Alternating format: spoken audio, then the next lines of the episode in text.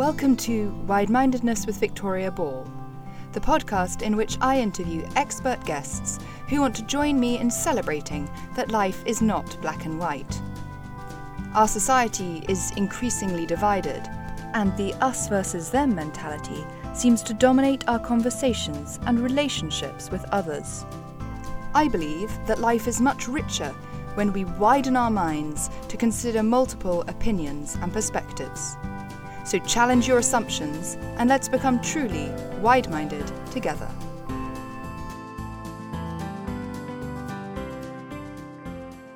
Welcome to part three of an interview I recorded with Eamonn Gearon, a specialist in all things Middle East. He talks to me about the Islamic Golden Age and when part two left off, we were talking about how King Offa of Mercia, you might know him because of Offa's Dyke, was minting coins that had Latin inscriptions as well as what appeared to be Arabic inscriptions. so far that a king of Mercia is trying to emulate coins that have Arabic inscriptions on Mm. as a means, I would argue, of opening up uh, a form of diplomacy, an economic Mm. diplomacy, a form of common currency, no pun intended, Hmm. so that we could have better, if not integration, at least understanding between these very different people. I mean, that, that coin is there. Uh, he didn't do it just because it, it looked pretty. There was definitely an outreach going on. Um, but that's way back in the 8th century. And a not insignificant period where there was this notion of engaging with people outside your own group and your own type. absolutely. I really became so interested in this period uh, when I was traveling and studying in southern Spain uh, in my in my teenage years. And it's interesting because, like you, I was there actually studying um, Spanish language, but also the Inquisition and the, the bits of European history that we tend to learn about in in a Western curriculum. But it was then that I became so fascinated. I saw the the obviously the incredible palace, the Alhambra, and and discovered the cities of Cordoba and Granada, Sevilla. And it's it's there that I would like to, although in a slightly different period to when they were built, uh, I'd like to jump to that space now, uh, the Iberian Peninsula, because I'd love you to introduce us to Moses Maimonides and tell us a bit more about him. Mm. Well, you know, another fascinating character. Mm. It's, you know, I was brought up uh, as an Irish Catholic. Uh, you know, my knowledge of Judaism uh, begins pretty much uh, with my arrival at university as an undergraduate to read theology.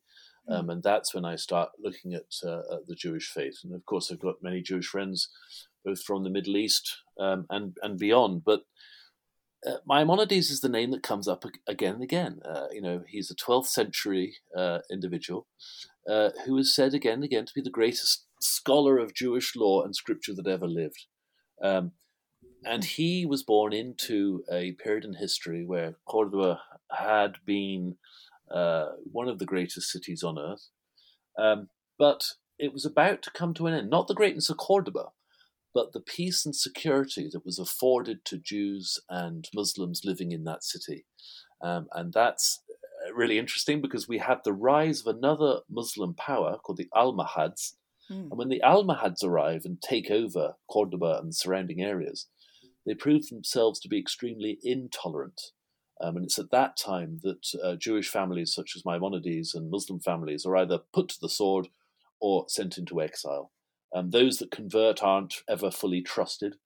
Um, and so, uh, whilst we're not leaving uh, Andalusia quite yet, at the age of 13, Maimonides and his family are forced to flee um, and they go into exile. So there they are, refugees. Refugees, yes. Absolutely, looking for a, a, a better life, somewhere that's safe and secure. And after a number of years of travel across North Africa and, and, and sojourns in different places, they find themselves being welcomed into the capital of another caliphate that exists at the time, and that's the Fatimid Caliphate, the only Shia Muslim caliphate in history that had its um, uh, capital in Cairo. And there, this Jewish family is welcomed, um, and you know they're welcomed because when the um, uh, Fatimids are, are, are defeated um, in the year uh, 1171 by a name that I'm sure we all know, Saladin. So Saladin is the one uh, Muslim name probably we knew at school growing up. Saladin conquers the Fatimids and employs Maimonides to be one of his physicians. Um, you know, again, another example of an enlightened ruler seeing the best talent around and keeping hold of it. Uh. But I think I've taken us away from Andalusia too soon. Let's go hmm. back, shall we, to the glory Please. that was Cordoba. Um, so Maimonides is born in 1135, uh, uh, probably a hundred years before that, the year 1000 roughly. Uh, Cordoba was perhaps the most advanced uh, metropolitan area uh, on Earth, except with the exception, I should say, of uh, a, a, city or two in China that would have a similar population right. of around 500, 600,000, which is astonishing, really. Yes. I mean, cities go up and down. Um, I mean, uh, ancient Rome is reckoned to be the first city on earth that had a population of a million. Um, mm. But by the year 1000, it was down to tens of thousands. I mean, it mm. just hmm. been destroyed and depopulated. But so Cordoba's on the up at this stage. Um, and that's that's a big population for this period. Yeah, it is. Mm. And and what they provided was not just security, but there were um, public facilities. I think that's really interesting.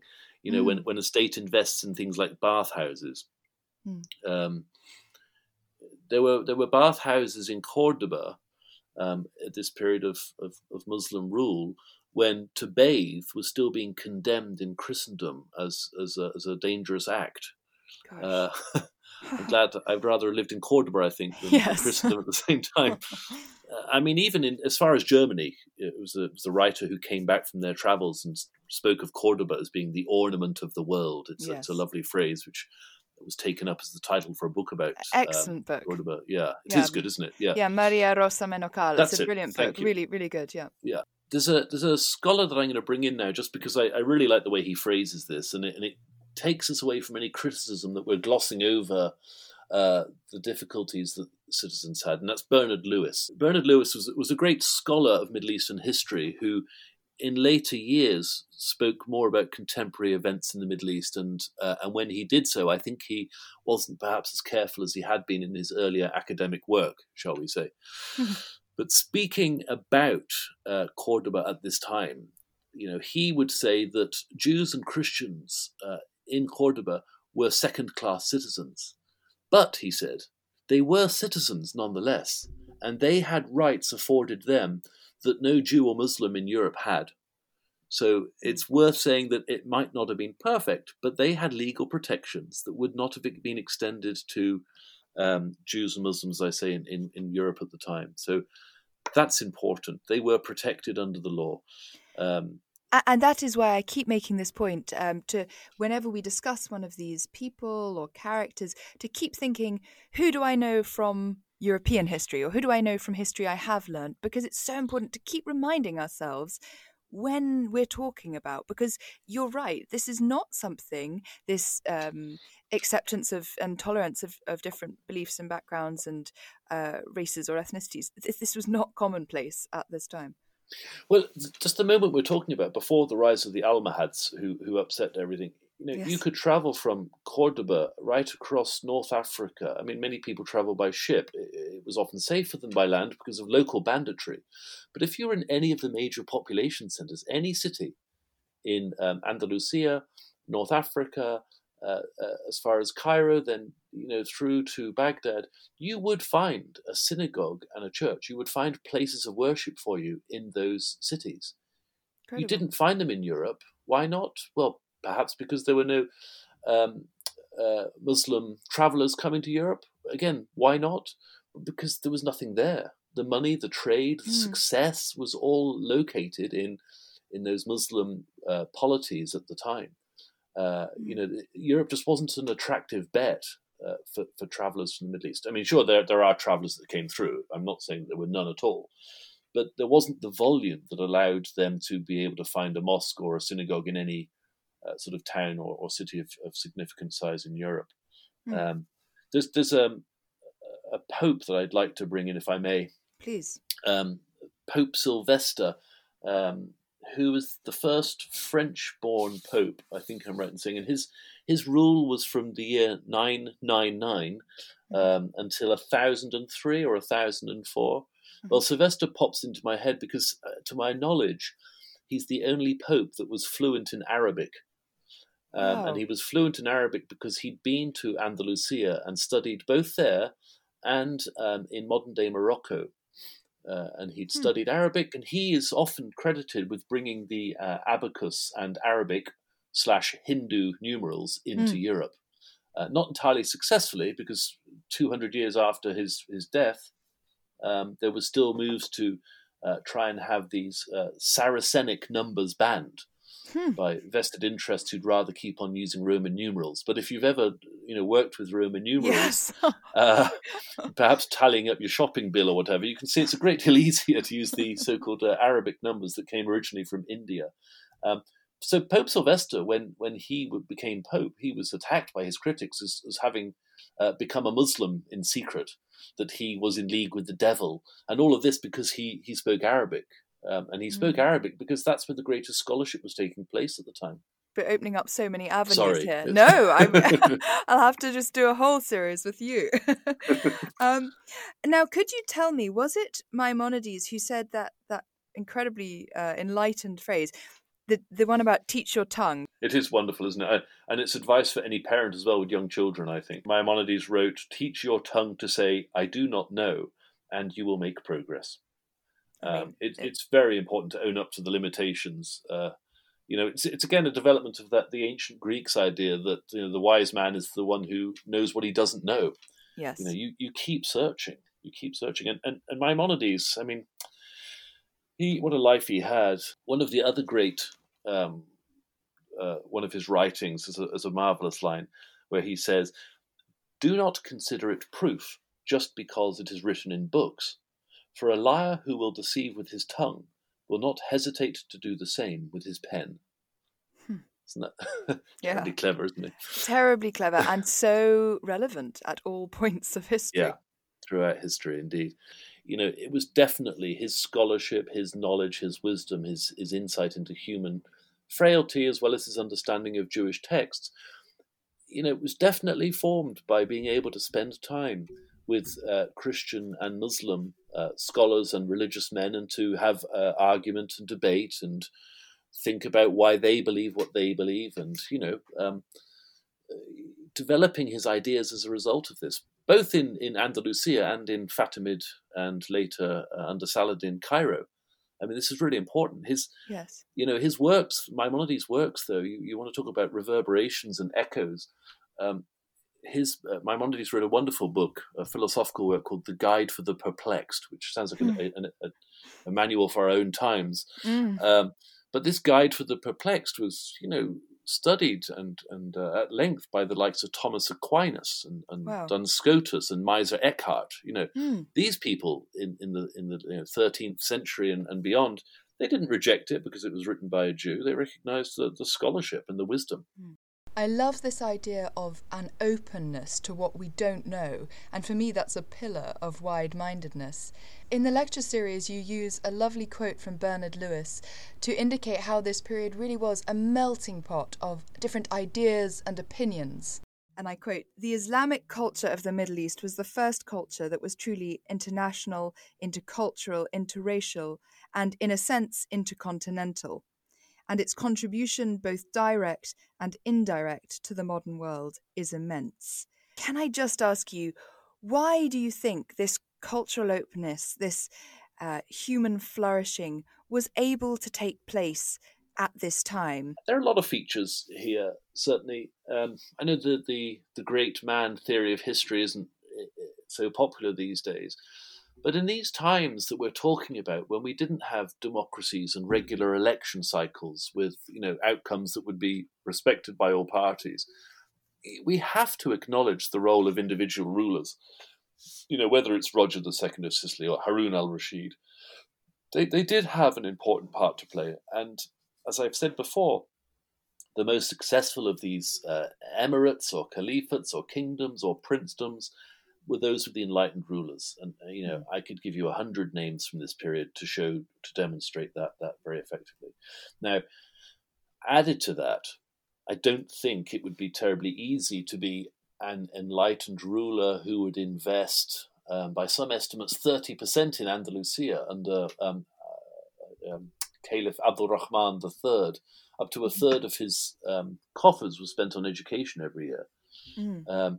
But that could only happen if you were at peace.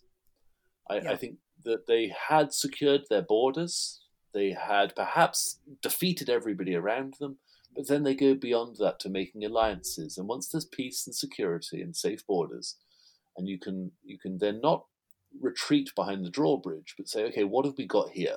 We don't have to spend that 30% of the budget or whatever it might be on a Defense. bigger uh, yes. bigger and better army we can we can you know strengthen ourselves through knowledge but again that comes back to having an enlightened ruler you, you can't mm. have one without the other what do you think its biggest contribution is or perhaps should be to the modern world i suppose the first answer that i would have given as uh, as a naive schoolboy had i come across this era at all it would have been the scholarship that saved the works of the ancient Greeks and others. Right. I mean, that's mm. that that uh, if that was my final answer, it would diminish the achievements of the Golden Age. I'm not going to do that, but let, us just mm. look at that for a second, if we may, because it's inconceivable to go to university uh, or to study at home philosophy these days without the ancient Greeks. Mm. So try and conceive of that. Imagine had we not been fortunate to have had these works, all of those works, without exception, saved thanks to the scholarship and translation movement of the Islamic Golden Age, what would you know a philosophy degree look like today? It's mm. uh, it's hard to imagine, and and not just philosophy as a subject, but uh, theories about democracy, about citizenship, about rights, all of these things that came from ancient Greece, and, and they didn't start in ancient Greece, of course. They were they had their own um, foundational blocks from other parts of the world and earlier civilizations too.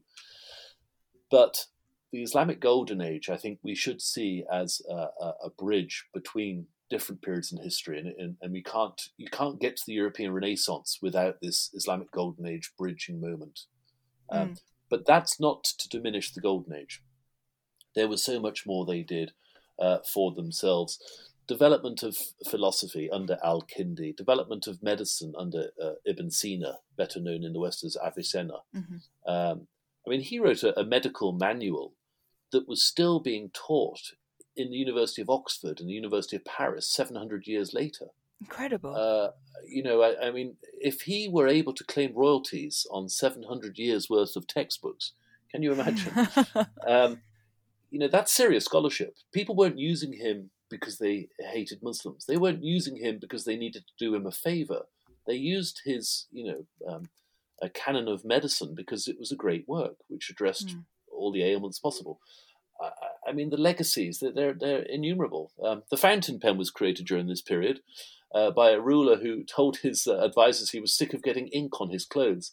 And he wow. wanted a closed chamber that could retain the ink without spilling, and he could open it any time. Um, this was this came out of Cairo under the Fatimids too.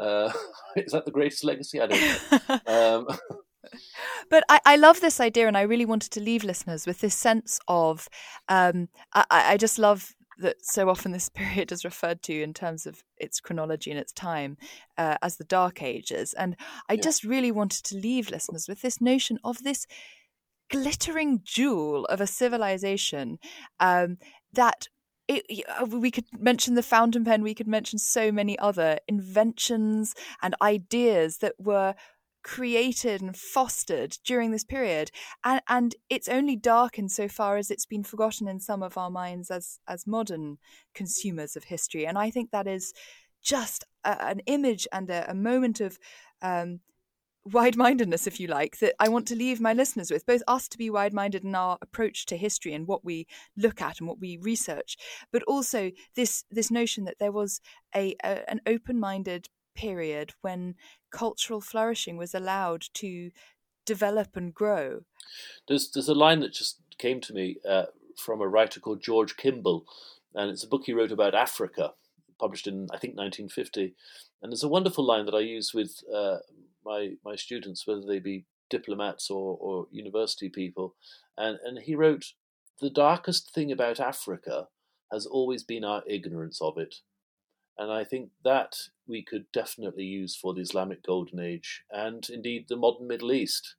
That if we see it as a, a dangerous place, a place that we ought to be fearful of, it's probably because of our ignorance of the area and what's actually happening there. And the same would be true in um, you know the 10th century Baghdad as it would in the 21st century. Eamonn Gearon, it has been such a pleasure. I could listen to you talk about this for hours. It has been my total honor to have you on the Wide Mindedness podcast. Thank you so much.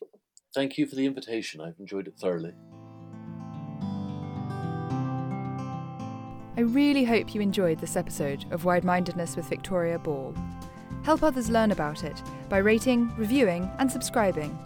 For more great wide minded content, follow at Wide Mindedness Victoria Ball on Instagram, at Wide Mindedness on Twitter, and sign up to the monthly newsletter at victoria ball.com.